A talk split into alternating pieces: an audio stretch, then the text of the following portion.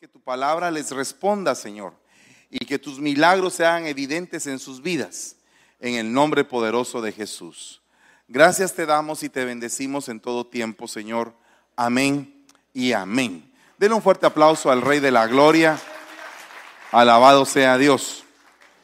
Bueno, primariamente le quiero comentar de que a raíz de tanto tiempo en el Evangelio, ya prácticamente 30 años que tengo de estar caminando en el Señor, me he dado cuenta de muchas cosas que han sido tan satisfactorias, tan hermosas, cosas que han sido tan de bendición para mi vida.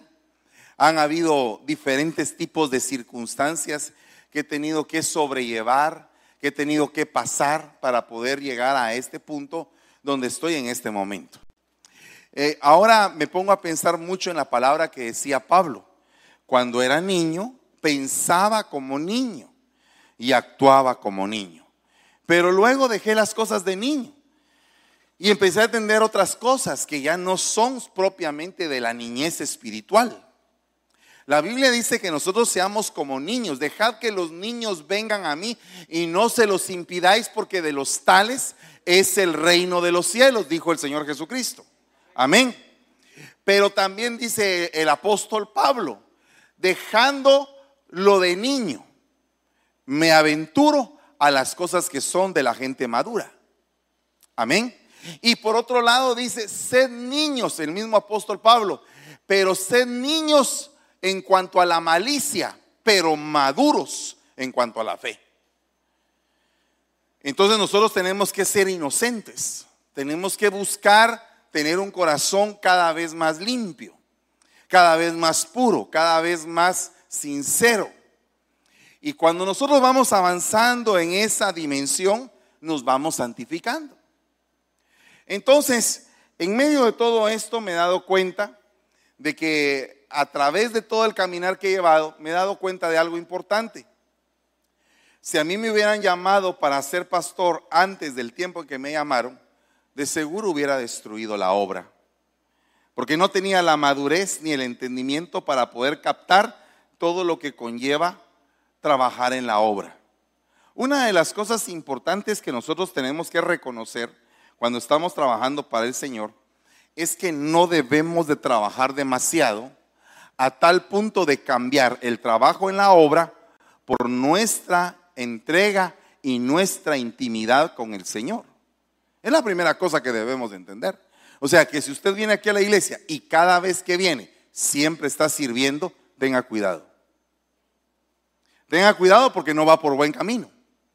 Porque la realidad es que eso fue lo que le pasó a Marta. Empezó a servir y a servir y a servir y a servir, y se le olvidó cuál era la mejor parte, la cual María la tomó y a María no le fue quitada. Y la mejor parte es este momento en el cual usted está aprendiendo y está creciendo. Amén. Por otra parte, me he dado cuenta de que llega un momento en el cual la persona se cansa de tal manera en el trabajo en la obra que empieza a trabajar amargado. Entonces ya está más difícil la situación, porque no solamente está trabajando, sino que lo está haciendo con carga, y Dios no quiere que nosotros hagamos las cosas con carga. Fíjese que incluso hasta la ofrenda, que es algo tan maravilloso y debería de ser una actitud responsable, pero también una actitud de amor hacia el Señor, principalmente una actitud de amor, dice la Biblia, que no se haga con carga, sino que se haga de buena voluntad. Entonces, eso abre la puerta, abre una gran puerta cuando nosotros ofrendamos. La primera puerta que abre es, tengo libertad de ofrendar lo que yo quiera. Voy a ofrendar un penny. Bueno, de ese tamaño es tu voluntad. De ese tamaño es tu cariño para el Señor. No sé si usted se ha dado cuenta que hay diferentes personas cuando cumple uno años. Hay diferentes personas. Hay personas que se esfuerzan por darle el mejor regalo que pueden. Y uno dice, pero la hermana está pasando por problemas y sin embargo me trajo un regalo tan caro. No se debió haber molestado. Pero te está demostrando con eso su amor. Amén. Y hay otras personas que tal vez tienen recursos, pero que no te regalan nada. Y también están demostrando su amor, pero eso es a un humano lleno de defectos, a un humano que tiene grandes problemas en la vida. Pero imagínense al Señor, cómo nos presentamos delante de Dios. Entonces de aquí parte que nosotros muchas veces creemos que estamos viviendo el Evangelio, pero tal vez no lo estamos viviendo como debería de vivirse. Tal vez en algún momento algunos pueden estar viviendo un pseudo evangelio. Decir que están viviendo el evangelio, pero la realidad es que no cumplen con ningún parámetro del evangelio. Por ejemplo, aquí todos los trabajadores de la iglesia son trabajadores por voluntad propia. Son trabajadores de corazón. No son empleados de la iglesia, sino que son trabajadores de corazón. Tan lindo eso, ¿verdad? Trabajar de corazón. Pero ¿y cuando se te acaba el corazón para trabajar? ¿Será que el diácono se va a portar contigo como un capataz y te va a obligar que hagas el trabajo? ¿O será que el diácono se va a acercar con amor y te va a preguntar: ¿qué te ha pasado? ¿Te estás pasando por algún problema? ¿Qué es lo que tienes? Amén. Y entonces puede ser que la persona descargue su ira, su enojo, pero lo mejor en esos casos es callarse, oír y decir: el Señor va a hacer la obra, porque usted y yo somos obra de Dios, no somos obra del hombre, somos obra de Dios. Él fue el que mandó a su Hijo se sacrificó por nosotros y la obra es del Señor. Amén. Bueno, pero entonces ahora resulta que en la obra hay quienes hacen la obra del Señor con rivalidad. Y la Biblia dice: no hagas nada por rivalidad. Y ese es el tema del día de hoy. Nada hagas por rivalidad. Fíjese que dice Filipenses 2:3: no hagan nada por rivalidad ni por orgullo. Sean humildes, cada uno considere a los demás como más importantes que a sí mismo, porque eso va a traer en la iglesia una fuerte comunión. Qué tremendo es esa palabra comunión, porque Judas, el traidor, se habla de él en el libro de los Salmos. El salmista David dice en el Salmo 55: tú que eras mi amigo, tú que eras mi igual, tú que eras mi compañero, que andábamos juntos, tú que contigo yo tenía una dulce comunión. Si hubiera sido un enemigo el que se hubiera levantado contra mí, lo hubiera entendido y hasta lo hubiera soportado, pero tú, mi hermano, mi igual, fuiste el que te levantaste en contra de mí. ¡Ala! O sea que la dulce comunión es lo que el diablo detesta. La dulce comunión es lo que al diablo le detesta. Que seamos uno con Jesús, que nos acerquemos, que platiquemos, que tengamos una intimidad con Él, que podamos recibir su presencia. Eso es lo que a Él le disgusta.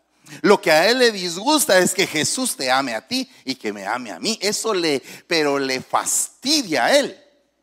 Y lo que le fastidia es que tú te juntes con otro, con otros que tienen el mismo sentir, y que todos juntos se vuelvan como un solo hombre, y que todos vayamos a la batalla juntos, y que todos dancemos juntos, y que todos adoremos juntos, y que todos estemos juntos en nuestras fiestas de amor. Porque esto es una fiesta de amor, esto no es un pleito, no es que te voy a tirar una indirecta, no, te voy a tirar una directa. ¿Por qué te voy a decir una cosa directa? Porque te amo, porque quiero que cambies. Si esta prédica tú dices: esto es para mí, es para ti y también es para mí. Para los dos, porque Dios nos edifica por medio de su palabra a todos, principiando por el que predica, porque el que predica, antes de poder venir a dar el mensaje, tiene que ser confrontado con la palabra que está recibiendo de parte de Dios. Ahora, si el que predica se siente el hiper mega predicador y que ya no tiene que aprender ni que recibir, esa persona cayó y se perdió. Así sea predicador. La prédica primero va para uno. Cuando tú recibes la prédica, recibes y dices, oh Señor. Señor te puede dar una palabra nada más, una palabra. No hagas nada por rivalidad. Es una orden que viene a tu corazón, a tu pensamiento. ¿A quién le está hablando? ¿Te está hablando a ti o te me está hablando a mí primero? A mí primero me está hablando. Entonces a mí me está dando el mensaje el Señor. No hagas nada por rivalidad ni por orgullo. Y ya después vengo yo y después de haber sido cuadrado yo, te cuadro a ti. Así es como funciona. Pero tuve que haberme humillado antes delante del Señor y tuve que decirle al Señor, perdóname. Amén. Perdóname. Porque entonces, al decirle yo perdón, la palabra va a empezar a ser viva en mi vida. Y no voy a ser como aquel insensato que le decía a todos, no hagan esto, no hagan lo otro, pero él lo estaba haciendo. Entonces esto es más allá. Hay quienes en la iglesia operan por rivalidad. ¿Y sabe por qué operan por rivalidad? Porque el enemigo encuentra en eso una puerta grande para destruir la comunión de una iglesia. Y lo que el Señor quiere es que todos tengamos comunión. Que tu alegría sea mi alegría. Que cuando tú lloras, yo lloro. Que cuando tú estás orando, yo intercedo también por ti para que Dios te respalde en la oración. Que cuando tú necesitas, yo te ayudo. Y cuando yo necesito, tú me ayudas. Que todos nos ayudamos, todos nos respaldamos, todos nos protegemos, todos buscamos la manera de ayudarnos los unos a los otros. Esa es la iglesia del libro de los Hechos. Todos vendían sus propiedades, todos se ayudaban. Entonces la gente de ahora quiere la iglesia del libro de los Hechos, pero no quiere tener las actitudes de la iglesia del libro de los Hechos. Entonces ahora el enemigo encuentra que poniendo en contra a un hermano de otro, y a otro y a otro, puede lastimar, dividir, seccionar, mutilar, destruir, de ser posible, una obra. A eso yo le llamo la actividad de Satanás. Esa palabra no hagas nada por rivalidad, diga conmigo rivalidad. Esa palabra se dice eretseia, que significa intriga. No hagas nada por intriga, no hagas nada por facción, no tomes partido, no hagas nada por contención, no hagas nada para dividir. Todo lo que hagas, hazlo para multiplicar. Le voy a poner ejemplo. Supongamos que hay un discipulado y el discipulado llegó 1, llegó 2, llegó 3, llegó 4. Y el discipulado resulta que en la casa hay un espacio como este, así como este cuadro de la alfombra. Hay solamente este espacio. Llega 1, una silla, 2 sillas, 3 sillas, 4 sillas, 5 sillas, 6 sillas, 7 sillas, 8 sillas, 12 sillas, 15 sillas, 17 sillas, 20 sillas y ya no hay sillas. Todos en el piso, ya en el piso ya no caben, todos parados y todos siguen oyendo la palabra ahí. Entonces viene el pastor y dice, ¿saben qué?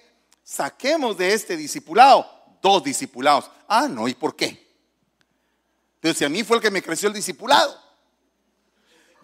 A mí fue el que me creció. Yo traje a toda esta gente, ¿pero por qué? Porque es necesario multiplicarnos. Porque es necesario potencializar. Ya no te caben, ¿qué vas a hacer? No importa, pero yo aquí los quiero a todos. Todos incómodos. Pero de repente hay otra hermana que está cerca en otra casa y entonces en este cuadro, entonces ella ha estado 5 años en el departamento de discipuladores y siempre cuenta a una sola silla. La única oveja que llega a esa casa. Y resulta que están a 3 cuadras de distancia, a 3 bloques de distancia. ¿Qué haría usted de pastor? Hermanos, vayan a visitar a la hermana allá. La hermana se dedica a que siempre que ustedes llegan, te atiende con tostaditas, que con panitos, que con cafecito. Y solamente tiene a un solo hermano ya bien gordito, porque solo a él le da todo.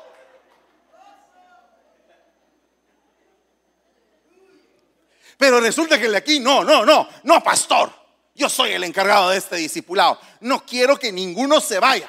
Yo voy a ver en dónde consigo otra casa, me los llevo a todos a la casa.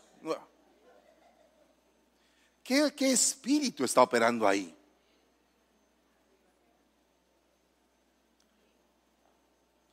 Y lo más tremendo es que a ese espíritu de rivalidad empieza un proceso llamado intriga. Usted no sabe, papaíto lindo, le dice. Usted no sabe, papaíto lindo, porque es que a esa hermana nunca le llega la gente. Pero yo le voy a contar, pastor. Lo voy a agarrar aquí. Venga, le voy a explicar todo lo que pasa ahí con ella. Pero ¿para qué es el evangelio? ¿Para cambiar a la gente? Supongamos que todo lo que dijo el hombre acerca de la hermana es cierto, que no es nada de mentira, es la verdad. Pero ¿no sería lindo ir con el espíritu de la restauración y darle una sorpresa a esta hermana y bendecirla y cambiarla y llevarla a otro nivel, y que entre todos hagamos de este discipulado y de aquel discipulado una gran bendición, un gran éxito? Es que ese es el espíritu de aquí. Esa palabra eriseia viene de la palabra eris, que significa pelea, lucha, pleito. Entonces pierde la iglesia más tiempo en los pleitos que empezar a entender sus bendiciones. Amén. Que la esposa de alguien es buena administradora y él no es tan buen administrador. Ok, hija, ayúdame a administrar y yo me pongo a trabajar. No, pero no quiero que la mujer calle, que se esté quieta, que no diga nada. Y no pueden avanzar, no pueden llegar a otro nivel, porque no se pueden mezclar, no puede haber comunión. Comunión es mezcla, es entrega, es entregarse mutuamente, fusionarse. Eso es comunión, cohesionarse. Cuando tú te cohesionas, cuando te aprendes a cohesionar con los adecuados, con los que ya entienden y están en el mismo espíritu que tú creces. ¿Y qué hacemos con los que no están en el mismo espíritu? Se restauran, se les entrega, se les da, se les tiene paciencia. Amén. Eso es algo tremendo, porque mire lo que dice acerca de este versículo. En varias versiones, no hagas nada, dice este versículo, por egoísmo o por vanidad. La versión Hoyman dice, nada por emulación, nada por vanagloria. No hagas nada para verte tú, no hagas nada para que tú empieces a ser el mero. No. Hace poco alguien me llamó y me dice, fíjese lo que me dice. Puchica vos, ahora tu hija es más famosa que vos, tiene más likes en el Facebook. Y se atreve a decirme, y no sentí celos de ella. Pero ¿cómo voy a sentir yo celos de mis hijos? O sea, el que siente celos de sus hijos no es padre. Al contrario. El buen padre dice, wow, qué bueno que mis hijos están dándole. Qué bueno que mis hijos están desarrollándose, multiplicándose, expandiéndose. La tierra que falta que conquistar, mis hijos la van a conquistar. El que entiende ser papá. Entonces es bien tremendo la grandeza de un movimiento, principalmente. El movimiento cristiano fue porque alguien se despojó de sí mismo, tomó una cruz y se entregó por nosotros. Perdón, el que no entiende eso no es cristiano. Aunque diga que lo es, no es cristiano, porque realmente lo que nosotros tenemos que entender es el despojo, el entrega. Entréguese. De un buen saludo, un buen abrazo. Diga, ¿qué tal, hermano? Gloria a Dios, qué bueno que vino. y es el hermano murmullos, el hermano rugido, el hermano que tiene la cara así fruncida. No se preocupe, hermano, en el nombre de Jesús el amor de todos va a poder más. Y lo vamos a derribar en el nombre de Jesús. Y le vamos a entregar amor que no ha recibido. Y ese hermano después va a estar con una sonrisa de oreja a oreja. Ese es el evangelio, el que transforma. La salvación ha llegado a esta casa. La salvación ha llegado a esta otra casa. La salvación ha llegado a otra casa. Y Zaqueo, Señor, ¿sabes qué? Si a alguien yo le he robado, le voy a devolver lo robado. 4 tantos. Y si no sé qué, y tal cosa. ¿Y acaso le estaba pidiendo algo el Señor? Le dijo, tienes que hacer esto, tienes que hacer aquello. No. Porque el verdadero evangelio es el que te toca tu corazón, las entrañas, y te hace cambiar. Y dices, Señor, yo quiero colaborar en esto, yo quiero hacer aquello, yo quiero entregarme. Ahora el evangelio fariseo es, ¿y por qué está derramando ese perfume? Ah, si este fuera profeta, sabría quién es esta. Ese es el evangelio fariseo. El evangelio de Cristo es, vengan a mí todos los que estéis cargados y cansados, todos los que estén hartos de la vida, todos los que estén enfermos, todos los que estén destrozados, vengan a mí, yo les voy a enseñar el amor. Y vamos a tener paciencia con ellos. Hay que tener paciencia, hermano. El que es del Señor. No hagáis nada por espíritu de competencia, que no se haga nada con espíritu faccioso. Ay, los del grupo tal, no, hombre, todos. Un pastor me dijo a mí, mira, Fernandito, ¿sabes que no deberías de tener grupo de evangelismo en la iglesia? ¿Cómo así? Le dije, todos deberían de evangelizar. Todos. Es un mandato para todos. Es un mandato para toda la iglesia que tiene que evangelizar. Hermano, ¿en qué me va a poner hoy? En el departamento de evangelismo. ¿Y qué tienes que hacer? Empezar a evangelizar y traer gente. Ah, ¿quiere que le traiga gente a usted? No, hombre. Queremos que la gente se salve. Que la gente se salve. Nada se haga en la iglesia con un espíritu faccioso. No hagan nada por espíritu de discordia. No dejen que nada sea hecho a través de la contienda. No hagáis nada por ambición egoísta. Mire todas las versiones. Lo que dice en la Biblia de las Américas, no hagas nada por rivalidad. Mire todo lo que dicen las versiones, que es la rivalidad. A veces te toca y a veces no te toca. A veces le toca a otro. A veces te toca de último momento. Un día estaba yo en el retiro allá en Guatemala y de repente mi pastor estaba enfermito de su garganta y me dijo, Fernandito, ¿te toca predicar? Y no sabía.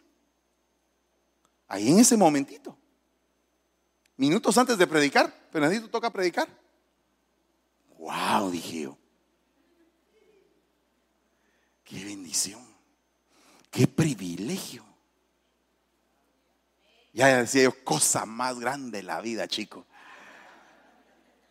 Mire, y si yo le dijera ahorita, ay, mire, hermano, me siento un poquito indispuesto, me voy a sentar, por favor, ¿puede continuar usted predicando? Cosa más grande de la vida, chico. Porque el evangelio de Cristo es justicia, paz y gozo. El evangelio de Cristo es amor. El evangelio de Cristo es entrega. Entonces, no pienses que la prédica es un ataque. No lo pienses de esa manera, porque no lo es. Es una exhortación para todos nosotros, por la cual estamos creciendo hacia una vida excelente en Cristo. Una intriga, no hagas nada por intriga, dice la palabra. Una intriga es una acción que se ejecuta con una inteligencia y astucia y ocultamente para conseguir un determinado fin. Y es de latín intrigare, dijo Cantinflas. que significa enredar, embrollos, molestias, líos, impedimentos. Una persona intrigosa le gusta sembrar intrigas, es decir, que le gusta crear disgusto entre determinadas personas para conseguir sus fines. En otras palabras, una persona dedicada a crear enemistad, pelea y confusión. Qué delicado, ¿verdad? Cuidado con las intrigas, hermanos. Aquí no practicamos la doctrina de ñoño. Mírelo, no es así. Aquí lo que practicamos es la doctrina de Cristo. Todos estamos dispuestos a resolver el problema. Todos estamos dispuestos a padecer juntamente con el hermano. Estaba yo viendo anoche la película esa de Pablo, Saulo de Tarso. Muy interesante la película, es una paráfrasis. Sé que dentro de esa paráfrasis hay cosas que no aparecen en la Biblia, pero yo voy a tomar lo bueno y desechar lo malo. Y me interesó mucho porque cómo se impactó Lucas de la estatura que Pablo había alcanzado. Yo en ese momento dije, oh, Señor, definitivamente todavía estamos muy vivos. Me refiero a muy carnales. Porque cuando Lucas le dice, pero mira, te han azotado, te han apedreado, te han lastimado y ahora estás de amigo del que ha hecho todo eso. Y le estás hablando de la palabra de Dios y le estás enseñando. Y entonces Pablo contesta, para mí el vivir es Cristo y el morir es ganancia. Ah, la hermana. Y una vez yo sentí ahí que ya, ahí yo aceptaba a Cristo otra vez, hermano.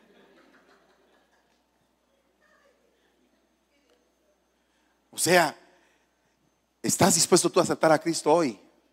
Otra vez. Decirle, Señor, otra vez hoy. Hoy quiero aceptarte. Y quiero cambiar mi vida más. Y mañana será más. Y pasado será más. Y te veré una vez en el momento en que tú suenes la trompeta. Me veré contigo. Yo quiero eso. Mire, no vamos a correr. Mire, usted ha hecho tamalitos, chuchitos, tostaditas, pollito asado. Ha hecho un montón de cosas en la cafetería. Se ha venido a sentar aquí por años a oír la palabra de Dios. Ha participado en diferentes departamentos. Ha ido a retiros, actividades. Ha participado en proclamas. Mire, todo lo que ha hecho. Se han ido conmigo a Filipinas, otros a Guatemala. Han hecho de todo. Y después de haber hecho todo eso, ¿quedar descalificados? ¿Cree usted que vale la pena? De ninguna manera. Aquí o entramos en el nombre de Jesús. Nos tenemos que consagrar, buscar, pedirle perdón al Señor. Todos tenemos problemas, hermano. Todos tenemos problemas. Y todos tenemos problemas de carácter. Todos. El haragán por haragán. El enojado por enojado.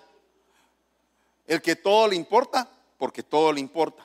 El deprimido por deprimido. Todos tienen problemas de carácter. Todos tenemos problemas de carácter. Tenemos que trabajar en esos problemas por el poder del Espíritu Santo. El Espíritu Santo nos toma y nos transforma. Y ese carácter lo domina y lo usa para Él. Amén. Algunos a la verdad predican a Cristo aún por envidia y rivalidad. Mire estos. Pero también otros lo hacen de buena voluntad. Estos lo hacen por amor. ¿De qué lado quiere estar usted? ¿Por amor o por rivalidad y por envidia? Tenemos que hacerlo por amor. Amor a las almas. No se ven muchos amenes en esta tarde. Le voy a decir, cuando dice predican a Cristo por envidia, esa palabra se dice por mala voluntad, por celos, por ojeriza, por envidia, celosamente lo predican. Pero los otros lo predican por eudoquia, que significa por satisfacción, por deleite, por amabilidad, por deseo, por propósito, por afecto, por voluntad, por agradar, por beneplácito. Porque es un buen tiempo para hacerlo. Siento en mi corazón que en usted se va a meter una atmósfera para poder hablar del Señor. Pero va a hablar como aquella mujer del Cantar de los Cantares que decían, esta está loca. ¿Cómo es tu amado? ¡Ja! Usted no sabe cómo es mi Cristo. Usted no sabe cómo es mi Cristo. Este es el Cristo que yo predico y no me canso de predicar. Sana a los enfermos, reprende a los demonios, calma la lluvia y la tempestad. Y yo le alabaré, y yo le alabaré, y yo le alabaré, diciendo gloria a Dios. Y yo le alabaré, y yo le alabaré, y yo le alabaré, diciendo gloria a Dios. Aleluya, ese es el Cristo que predicamos. Eso es el evangelio. El evangelio es pararse en una esquina. No, ¿qué día toca evangelismo? Todos los días tocan evangelismo. ¿Y qué día el hermano nos va a convocar? Porque si el hermano no nos convoca, no vamos. Nada, que no vamos, vamos. Ahí está el hermano de la VEN ahí parqueado en la 24. Nadie le ha dicho todavía, hermano, te acompaño. Yo voy a ir con mi megáfono, voy a comprar mi megáfono y voy a empezar a predicar ahí la palabra. ¿Cuántos quieren arrepentirse el día de hoy antes de que venga el día grande y terrible? Aleluya. ¿Cómo así? Los cielos y la tierra se van a acabar, pero mi palabra nunca se va a acabar. Y empieza usted a predicar y la gente. ¿Y en dónde es donde usted va? ¿En dónde es donde están los locos? Móntese ahí a la VEN de los locos, ahí. Lo vamos a llevar a la iglesia y lo vamos a traer de regreso aquí. Sano y salvo. Sano y salvo. Sano y salvo. Pero tiene que despertar, hermano, a otra dimensión. No la dimensión de la quejita. Ay, hermano, ay, ya no, pues a puras penas voy a llegar a la iglesia, hermano, ya casi. No, hermano. Ay, hermano, es que ya tengo 80 años. A los 80 Dios mandó a llamar a Moisés. Y cuando Moisés partió a la presencia del Señor, sus ojos le brillaban. Estaba enamorado. Estaba... Lástima que no me dejaste, Señor, pasar al otro lado. Ya te dije que no.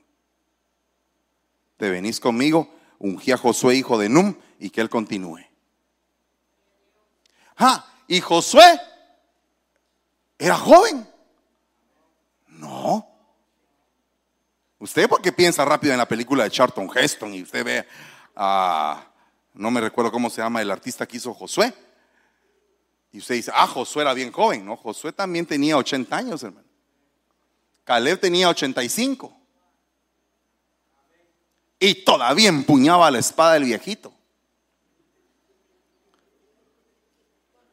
Es de los viejos de antes. De los que tomaban caldo los lunes. De los que aguantan todavía.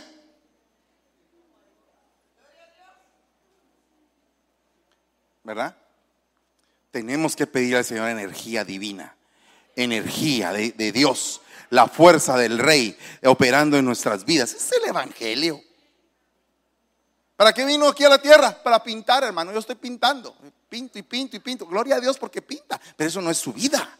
Eso no es su final de los días. Su final de los días va a ser glorioso, predicando la palabra de Dios, recibiendo mucha gente a Cristo por el poder de la palabra de Dios en su boca, operando milagrosamente.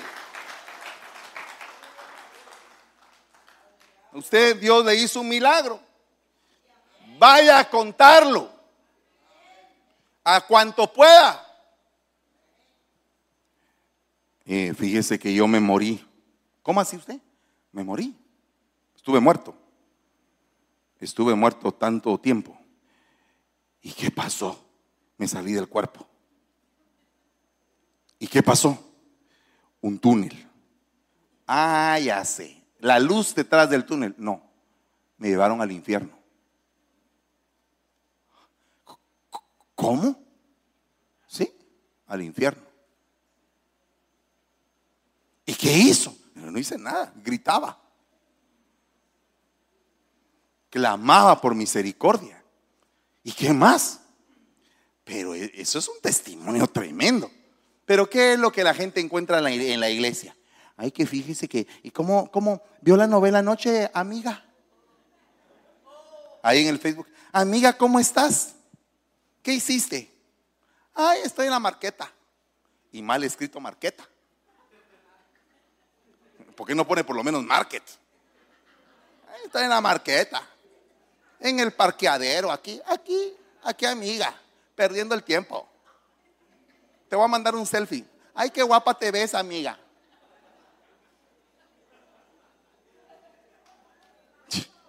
¿Qué le pasa? ¿Qué le pasa? Todo ese tiempo que pierde ahí tomándose fotos, póngase ahí en Facebook Live y empieza a predicar, se van a ir al infierno.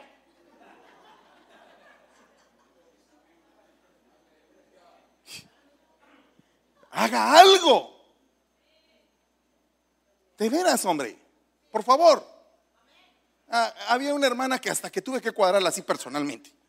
Le dije, deja de estar poniendo en el Facebook que te estás comiendo albóndigas y fideos. A mí no me interesa eso. Predicar el evangelio, hacer algo proactivo. Anda a la iglesia, toma fotos, mira qué es lo que está pasando. No perdamos tiempo. No perdamos tiempo. No perdamos tiempo. Prediquemos el evangelio. Hay otros que lo predican por envidia. Y usted lo quiere predicar por amor usted a las almas. Y se suscitó una gran rivalidad entre los apóstoles sobre quién de ellos tendría que ser el mayor. Yo aquí soy, mire, el diácono. Ah, no, pero yo soy el anciano. Ah, pero yo soy el pastor. Ah, pero yo soy el apóstol. Hombre, no es así. No funcionemos de esa manera. No funcionemos porque tenemos una placa. Funcionemos por amor a la obra y a las almas. Fíjese que esa palabra filoniquia significa amor por las peleas. Es la palabra que se utiliza en rivalidad. Se levantó en ellos una filoniquia, un amor por pelear. Imagínese usted que Jesús iba con ellos. Dios hecho carne iba con ellos y ellos peleando atrás. Dijo el Señor que se iba a ir, ¿verdad? Que iba a subir a los cielos y que se iba a ir con el Padre. ¿Quién se va a quedar a cargo? Yo le dije que él era el Hijo, el Cristo del Dios, el Hijo del Dios viviente, dijo Pedro. Alguien más dijo, no, pero yo me acosté en su corazón. Ah, no, pero yo dejé todo por causa de él. Ah, no, pero yo tal cosa. No, yo soy más elocuente. No. Yo, a mí fue el que me vio la vez pasada.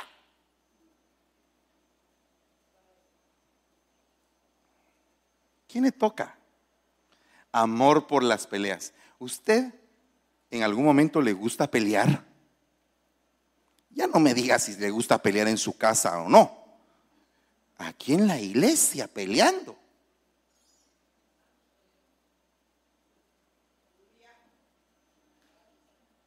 Aquí peleando en la iglesia. Yo creo que no es eso a lo que Dios nos llama. El Señor nos llama a tener paz. Es que, hermano, yo no puedo ni siquiera ver a esa persona. Ok, entendible puede ser. Pero si no puede usted dialogar, apártese y no esté peleando. Ni tampoco está hablando de la persona, sino que usted compórtese sobriamente y siga hablando de Cristo. Si toda la iglesia, todos nosotros, por muy pequeños que somos, hablamos de Cristo todos, haríamos un tremendo cambio.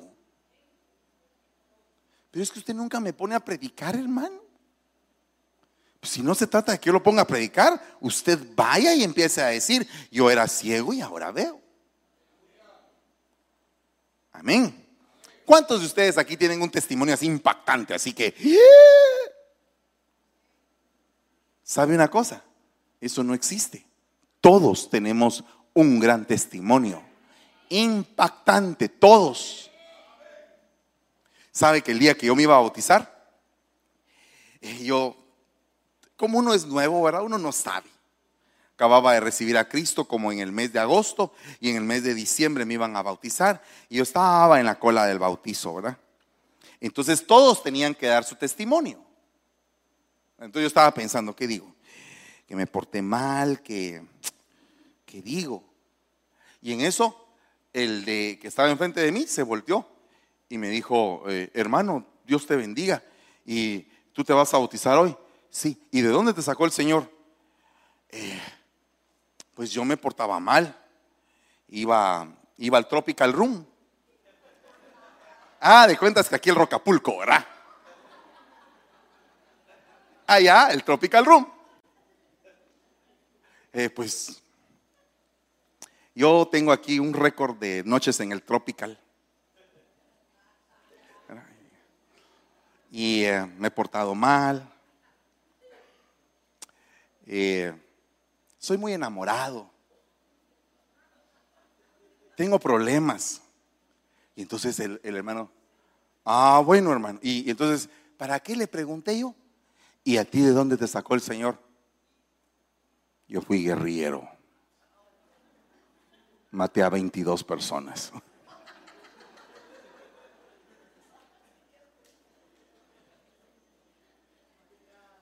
Estuve a punto de morir en la guerrilla. Yo dije, ¿y yo qué más puedo decir? Yo me ponía a pensar, tengo que decir algo malo. Ya era competencia de quién era el más malo, hermano. Por lo menos en mi mente. Y entonces pasó él y se empezó a riflar el testimonio, hermano. Y como yo iba después, yo ya estaba llorando por el testimonio de él. Y entonces el enemigo me dijo en ese momento, no eres tan malo. Mire el ataque, no eres tan malo. Ese sí es malo, ese sí necesita bautizarse. Terminando de pensar eso, y el predicador dijo, y usted que acaba de oír al hermano, que no se siente tan malo. Eso soy yo, dije yo.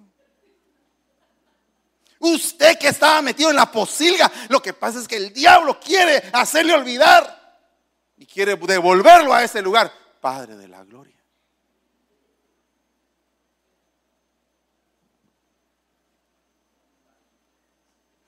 La sangre de Cristo, diría una viejita de mi tiempo. Total, de que pasé y dije, tiene que morir ese hombre.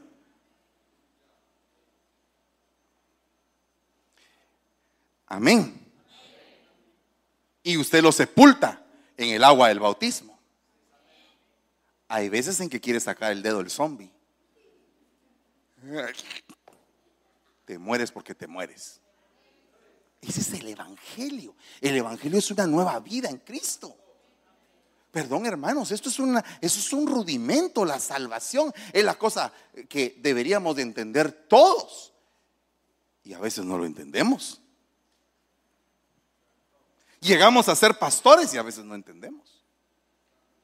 La Biblia dice en Eclesiastés, he visto que todo trabajo y toda obra hábil que se hace es el resultado de la rivalidad entre el hombre y su prójimo. También esto es vanidad y correr tras el viento. A ver, ¿qué departamento es el más chulo? Ah, no, mi departamento es el hiper más chulo. Aquí estamos las tururú.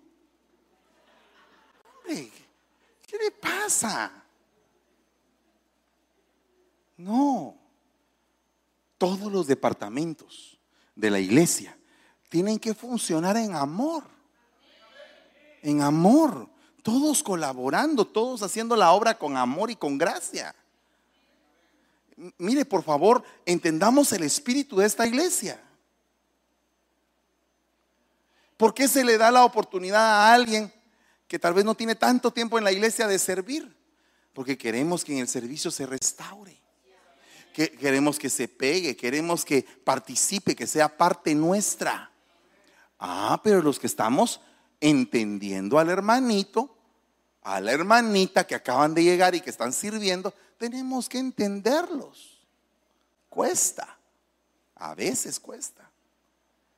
Pero ¿quién nos aguantó a nosotros? Yo tenía un par de ovejas hace muchos años. Ya le dije quién era el pastor, yo. Hace muchos años, así, vaya. Hace muchos años. Ella ya tenía mucho tiempo en el evangelio y él no tenía nada de tiempo en el evangelio, pero ella lo bombardeaba de día y de noche. Él no era cristiano. En eso yo llegué a la casa y le dije, bueno, hermano, Dios te bendiga, mucho gusto. Y entonces le dije, bueno, voy a platicarte acerca del Señor. Yo quiero aceptar a Cristo, me dijo. A mí nunca me había pasado eso. Dije, qué unción, dije yo. Y el hermano se hincó ahí y aceptó a Cristo.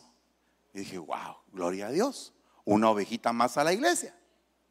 Pero el problema que había es que ella quería que creciera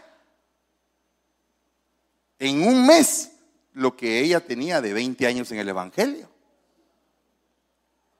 Entonces era una presión constante.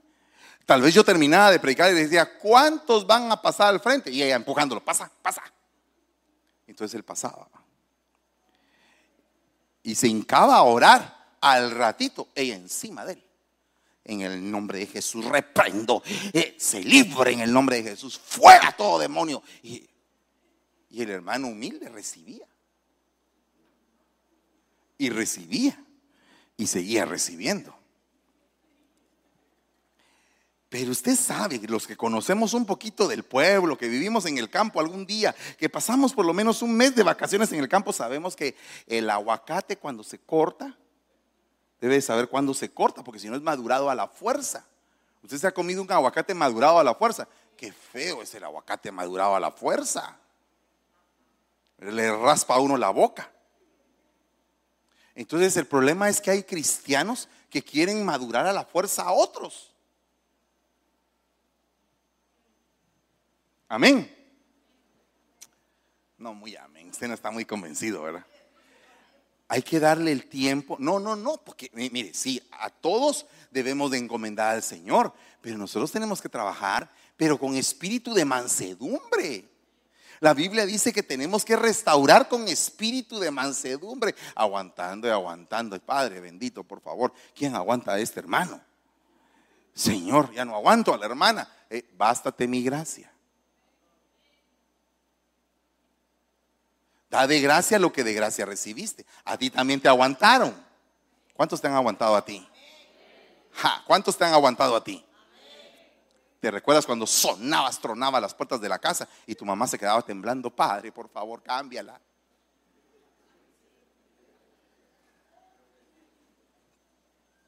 ¿Verdad? Y uno de papá quisiera. Y de repente el Señor. Perdónalo. ¿Te recuerdas cómo eras tú? ¿Te recuerdas cuánto te aguanté yo? ¿Te recuerdas todo lo que hice por ti? Ya para uno todo engarrotado, ¿por qué? Dios tiene un trabajo para ti. No lo hagas por rivalidad. Rápido, ahorita. Como está diciendo el hermano que tengo que traer almas, yo voy a hacer que más almas voy a traer a la iglesia. Toda la fila número 1 se va a llenar de almas porque yo las traje. No, hombre, no esté compitiendo. No es por rivalidad. Me temo que ya no sean los mismos que yo quiero que sean, dijo Pablo. Ese es uno de los temores apostólicos. Y que tampoco sea yo el que ustedes quieren que sea. ¡Hala, qué relajo ese, qué compromiso, ¿verdad? Le quiero preguntar, ¿usted está contento como soy? no muy convencidos. Ah, yo tampoco estoy muy convencido. Yo estoy convencido, me parece que ustedes son lo que son. Y estoy contento por ustedes. Me siento muy privilegiado de tenerlos que pastorear, por no decir aguantar. No, es una broma. Pero, óigame, yo estoy feliz de que usted sea mi oveja. Estoy feliz. Pero el apóstol tenía un temor. El apóstol Pablo. Temo que entre ustedes haya disputas, envidias, egoísmo, calumnias, intrigas, orgullo y desorden. Hágase usted esa pregunta. Haga de cuentas que usted vino hoy al DMV y le vamos a hacer su pregunta para sacar su licencia. A ver, ¿entre usted hay disputas? ¿Cree usted que aquí en la iglesia hay disputas entre ustedes? No me conteste, dijo don Ramón. No me digas nada, le dijo a la chilindrina. ¿Cree usted que en la iglesia hay envidias? No me diga nada. ¿Cree usted que hay calumnias? Que hay intrigas, que hay orgullo, que hay desorden. 6 cosas. 6 cosas bien delicadas. Que el apóstol tenía un gran temor de que en la iglesia hubiera. ¿Por qué era ese gran temor? Porque esas 6 cosas rompen la comunión entre hermanos. Y esas 6 cosas no hacen que la iglesia se cohesione y que toda la iglesia sea un cuerpo. Y que esas 6 cosas son las que usan los mutiladores del cuerpo para desgranar, deshacer la obra que se está levantando. Entonces, cuidado con el temor apostólico. Nehemías dijo: Dios mío, recuerda las intrigas de Sanbalat y de Tobías. Recuerda también a la profetisa Noadías y a los otros profetas que quisieron intimidarme. ¿Qué estaba haciendo Nehemías? Estaba levantando la muralla de Jerusalén para que Jerusalén no estuviera descubierta, no estuviera desprotegida ante sus enemigos. Entonces, los que son levantadores de murallas van a padecer de que alguien sea intrigoso en contra de ellos. El que quiere levantar una muralla, tenga cuidado, porque van a haber intrigas en contra. Ah, entonces mejor no levanto nada. No, levántela. Levántela en el nombre de Jesús. Decídase a levantar, a levantar la muralla espiritual para que el enemigo no entre. Cada vez que se hace la obra del Señor hay adversarios. Si no lo dijera David, muchos son mis adversarios. Entonces, los que quieren hacer la obra de Dios, ¿cuántos quieren hacer verdaderamente la obra de Dios? ¿Cuántos quieren hacer la obra de Dios? Mire, yo no le voy a sacar el amén por la fuerza, pero convicción de parte de Dios nos hace falta. Necesitamos estar convencidos. Mire, hermano, pero es que usted tanto que trabaja, déjeme a mí trabajar. Imagínese que yo le dijera: ay, hermano, usted cómo está pintando a las 12 de la noche la casa. Y usted me contesta: hermano, salí de la iglesia y no tenía tiempo en el día porque estaba pintando a otro lugar, pero aproveché y fui a pintar esa casa para llevar frijolitos a mi casa. Bueno, pues que Dios lo bendiga. Si no faltó a la iglesia, siga adelante. Evangelice a su ayudante, por favor, y me lo trae también, ¿verdad? Y si usted me dice a mí: ¿por qué usted trabaja tanto? Y yo trabajo, a mí me gusta trabajar. Para mí es un privilegio. Y otra cosa, es una deuda. ¿Usted se ha sentido endeudado con el Señor? ¿O no se siente endeudado? ¿Y no quiere pagar algo? Así algo que usted pueda pagar y decir: no, yo me voy a sacrificar. Si se sacrificaron por mí, ¿por qué no me voy a sacrificar yo por él? Yo conozco aquí gente chambeadora, hermano. ¡Ala! Me quito el sombrero con gente que tengo yo. Chambeadores, les gusta el trabajo y les gusta la iglesia, y no los sacan de la iglesia ni con espátula. Amén. Ese tu horario que tenés es cosa seria, ¿va? Ustedes dos, los dos Jeremías, tienen un horario grueso. Jeremías Cox, después de aquí, va a ver su trabajo.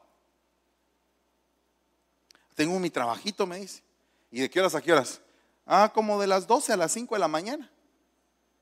¿Y a qué hora vas a dormir? De 5 a 9 de la mañana. ¿Y a las 10 qué vas a hacer? Tengo otro trabajito. Y el sábado predica en su iglesia, allá en Vacaville. Y aquí está el domingo. Y aquí está su esposa. Su esposa está en Ecuador predicando. Oh, trabaja. Y vos, con ese tu horario de los aviones. Mire, ese trabajo de Jeremías, la iba, es cosa seria. Oír quejas por maletas. Dios mío. ¿Quiere que le cuente algo? Así entre nos. Para que usted vea que no solamente usted es el que alega.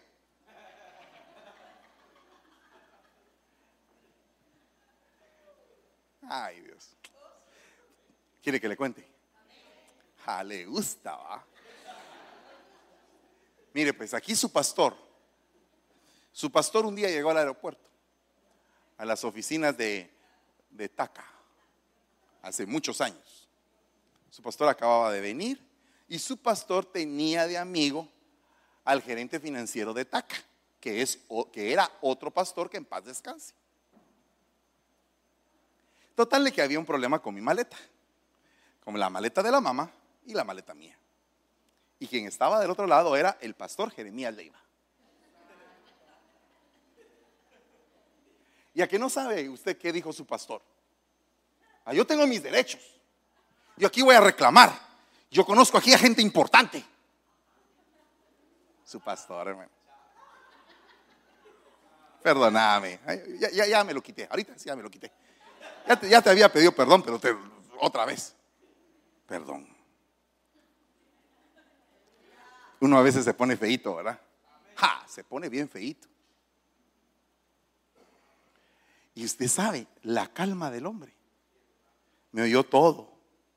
Y al final me dijo, ok, pero de todos modos no le puedo resolver su problema. Porque su maleta está pasada de peso. Saque lo que tiene en la maleta y póngalo en otra. Es que no tengo otra, decía yo. Entonces pague el sobrecargo. Es la ley y los profetas.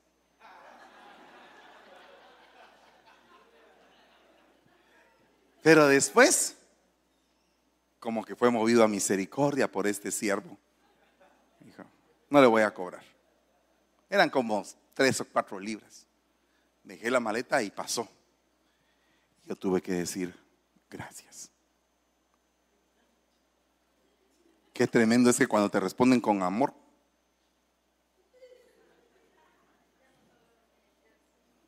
Pero imagínese usted que del otro lado, no, que aquí yo también, yo aquí soy el gerente del aeropuerto, aquí yo mando.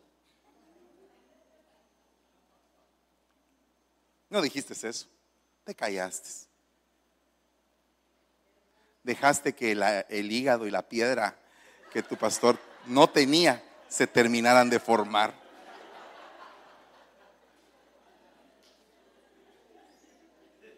¿Se daste cuenta? Mire qué tremendo. ¿No nos enojamos a veces? Injustamente, sabiendo. Mire, ¿usted se ha enojado alguna vez con algún policía porque le puso un ticket? Y usted sabe que iba bien rápido. Y usted se va en contra de la razón a pesar de que no tiene documentos. Y usted se pone histérico en el volante. ¿Pero cómo me está poniendo ticket? Y no tiene documentos. ¿Qué hice, Dios mío? Y el policía todavía tranquilo. Solamente termina el ticket y vaya a la corte. Si tiene algo que discutir, vaya a la corte. Y si aquí en la iglesia dijéramos, vaya a la corte, pero a la corte celestial, a ver si lo que usted está haciendo es correcto.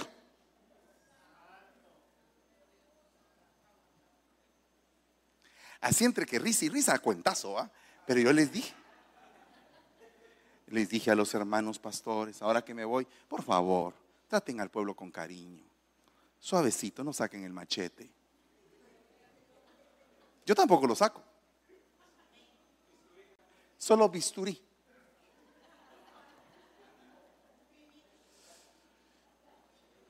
Por eso los entregué a la dureza de su corazón, para que anduvieran en sus propias intrigas. O sea, el intrigoso tiene duro el corazón. Eso se dice en griego esclerocardía. Tiene el corazón grasoso, pesado, duro el corazón.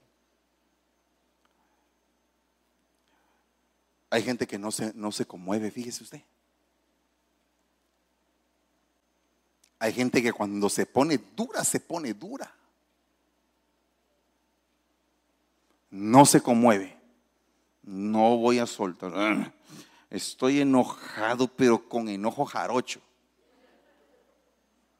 Suéltelo, déjelo ir. Esa ira lo puede matar, hombre. Usted es hijo de Dios, usted es amoroso, usted, su estructura es la estructura de Cristo. ¿Qué está haciendo el enojo ahí en su vida? Le produce piedras. Amén. ¿Usted alguna vez? Bueno, tal vez usted no, yo sí. Alguna vez le dije yo a alguien: tenés piedras porque te enojas mucho. Y ahora yo también con la piedra, hermano.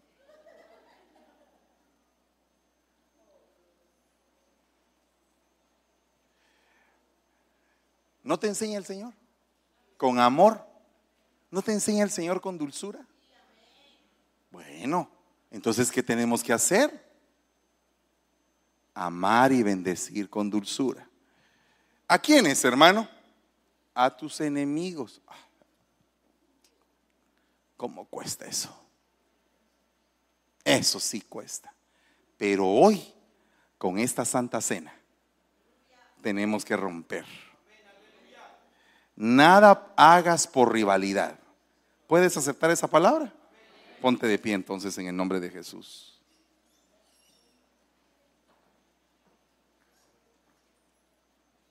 Los hermanos servidores traigan la Santa Cena.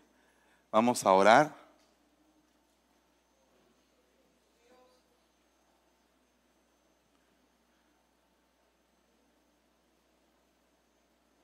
Oiga lo que dice este versículo.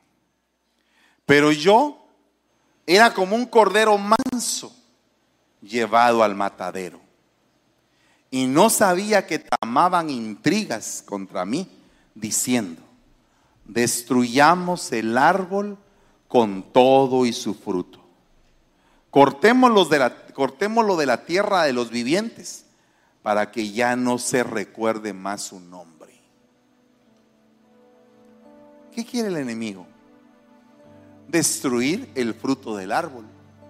No pudo destruir el árbol, porque el árbol es Cristo, pero nosotros somos el fruto de ese árbol. Yo soy la vid, dice el Señor, o sea, Él es el árbol, y ustedes son los pámpanos. Ustedes son el fruto. ¿Y qué es lo que quiere hacer la intriga? Destruir el fruto. Señor, bendecimos el pan y el vino, y te suplicamos que en nosotros sea tu cuerpo y tu sangre, Señor, en el nombre de Jesús. Pasen a dejar el pan y el vino, por favor.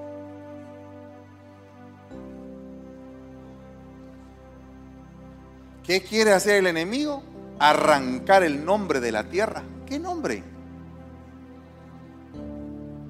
El que es sobre todo nombre.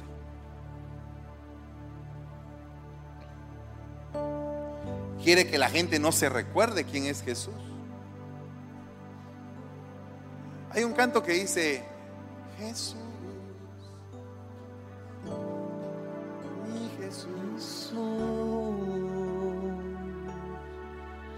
Jesús, Jesús, mi Jesús, Jesús, Jesús, Jesús, mi Jesús. Que es pronunciar tu nombre al cantar, Jesús, mi Jesús. Tu nombre trae salud, tu nombre trae virtud, Jesús, mi Jesús. Aleluya, aleluya, aleluya, Señor.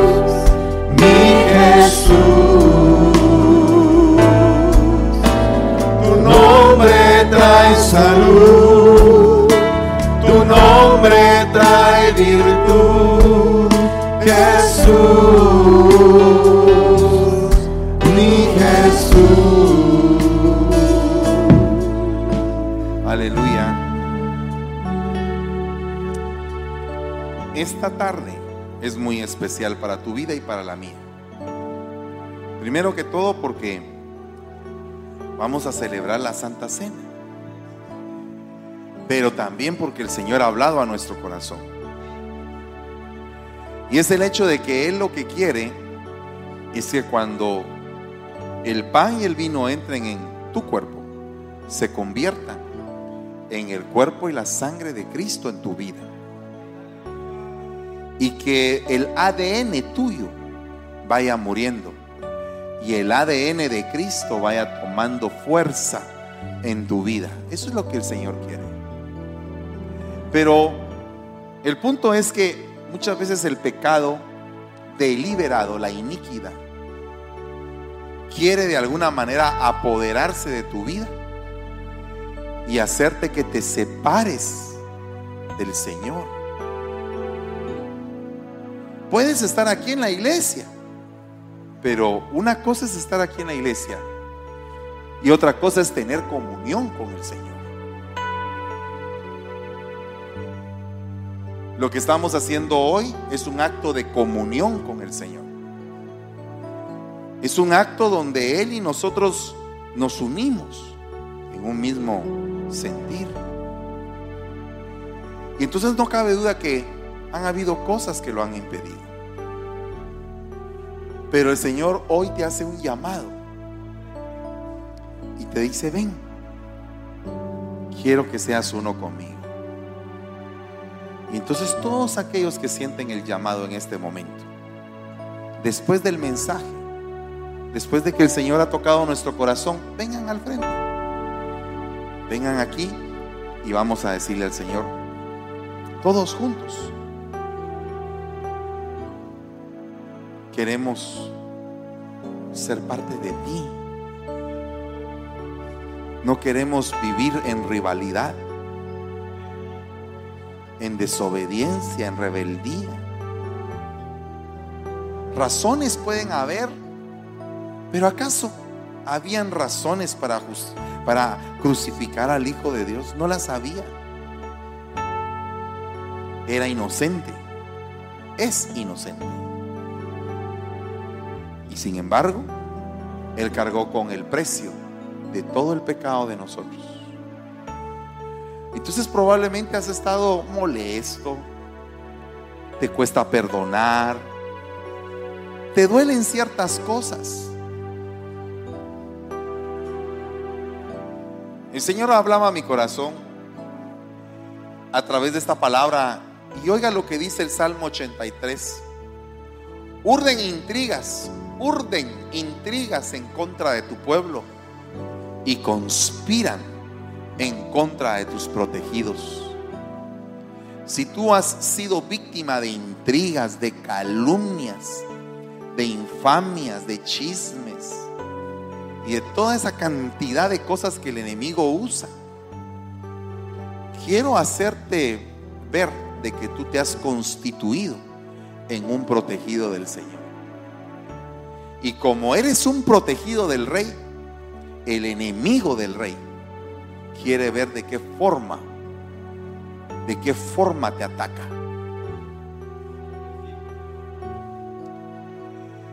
El Salmo 37 dice: confía callado en el Señor y espérale con paciencia.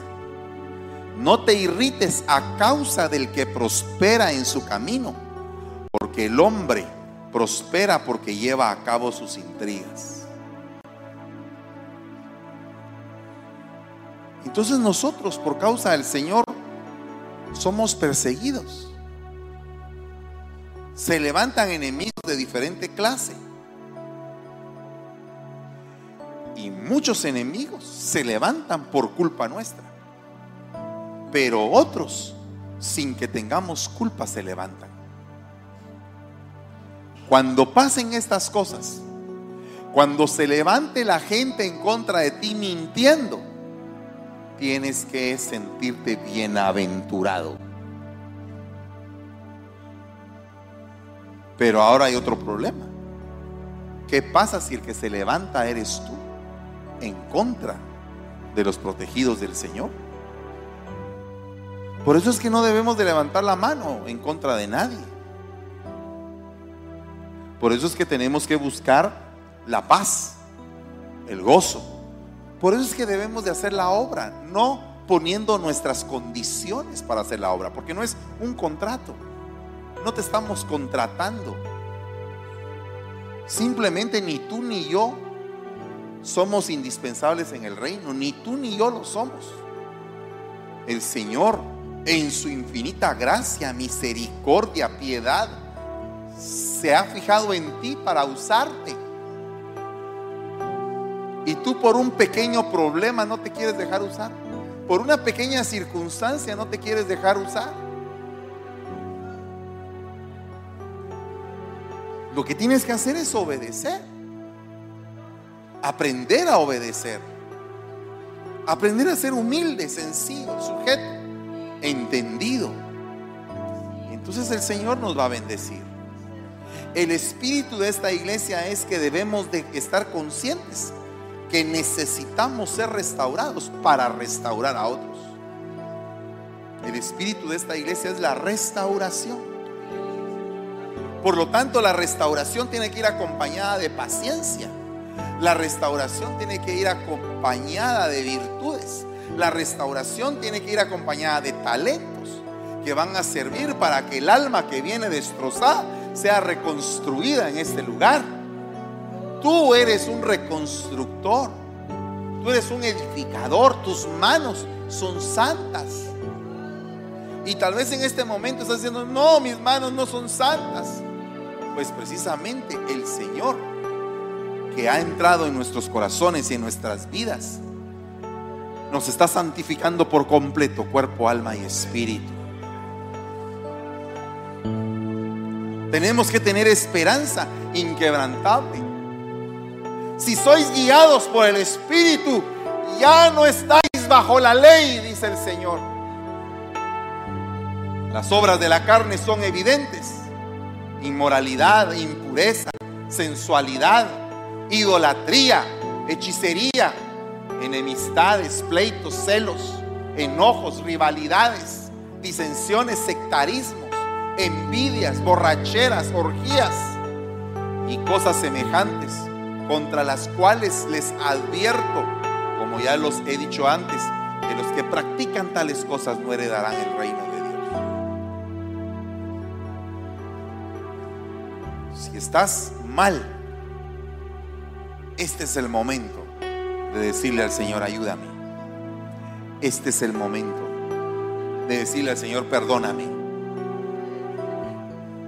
De decirle al Señor, cámbiame, Padre, cámbiame. Cámbiame por el poder de tu Santo Espíritu, Señor. Cámbiame. Cámbiame.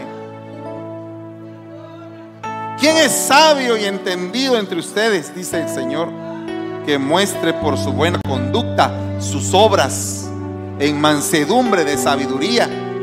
Pero si tienen celos amargos y ambición personal en vuestro corazón, no seáis arrogantes y así mintáis contra la verdad. Esta sabiduría no es la que viene de lo alto, sino es terrenal, natural y diabólica.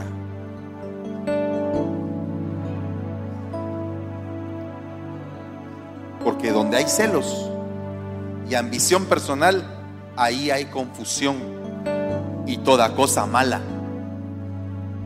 Pero la sabiduría de lo alto es primeramente pura, pacífica, amable, condescendiente, llena de misericordia, de buenos frutos, no vacila ni es hipócrita.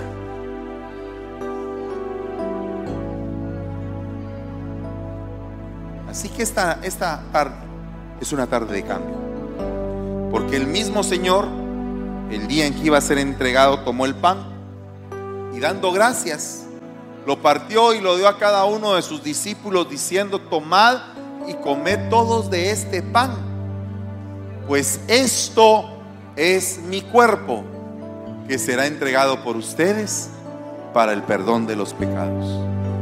Hagan esto en memoria mía, dice el Señor. Papito, perdónanos, límpianos de toda maldad. Recibimos este pan en nuestras vidas como tu cuerpo. Transfórmanos, Señor, a tu imagen y semejanza, en el nombre de Jesús. Comamos del pan.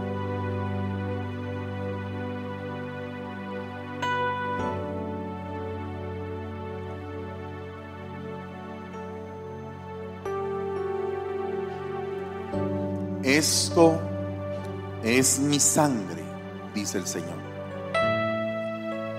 Sangre del nuevo pacto, alianza que hago con ustedes para el perdón de los pecados.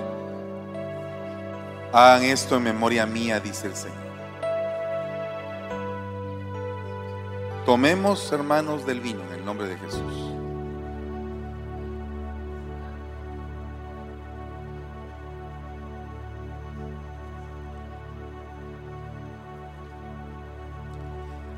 Ha llegado el tiempo a tu vida en el cual van a ocurrir muchos cambios. Este es un tiempo de muchos cambios. Ha llegado a un tiempo frontera entre un pasado y un futuro. Y una vez más el Señor te dice, estoy a tu lado. Una vez más el Señor te dice, estoy dentro de tu corazón. Y una vez más el Señor te dice, no te dejaré ni te desampararé. Yo soy tu amado, dice el Señor. Quiero que en mí tengas contentamiento, mujer. Soy tu amado. Suelta, suelta todo dolor. Suelta todo dolor. El pasado ya no tiene validez para ti. Yo soy tu presente y tu futuro, dice el Señor.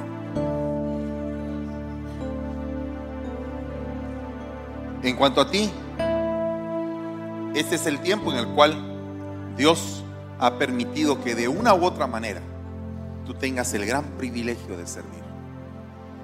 Eso es un privilegio, un gran privilegio. Es un privilegio maravilloso y es misericordia sobre misericordia para tu vida. Ahora que estás sirviendo, y que te has dicho a ti mismo: no merezco servirte, Señor, porque no me sirves a mí, no le sirves a la iglesia, le sirves al Señor. Y eso lo tenemos que entender todos.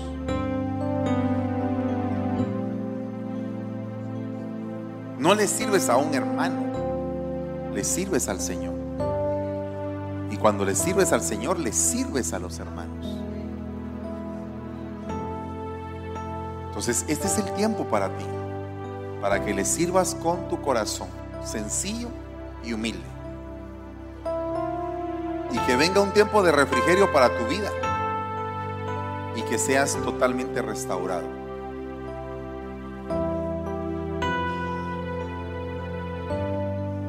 Mucho se ha dicho de ti en diferentes tipos de tiempo y años.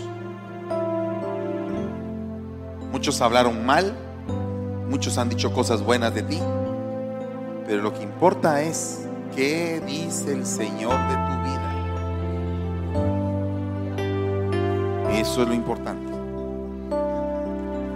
Y cuando tú lo entiendas, entonces las cosas van a cambiar en tu vida.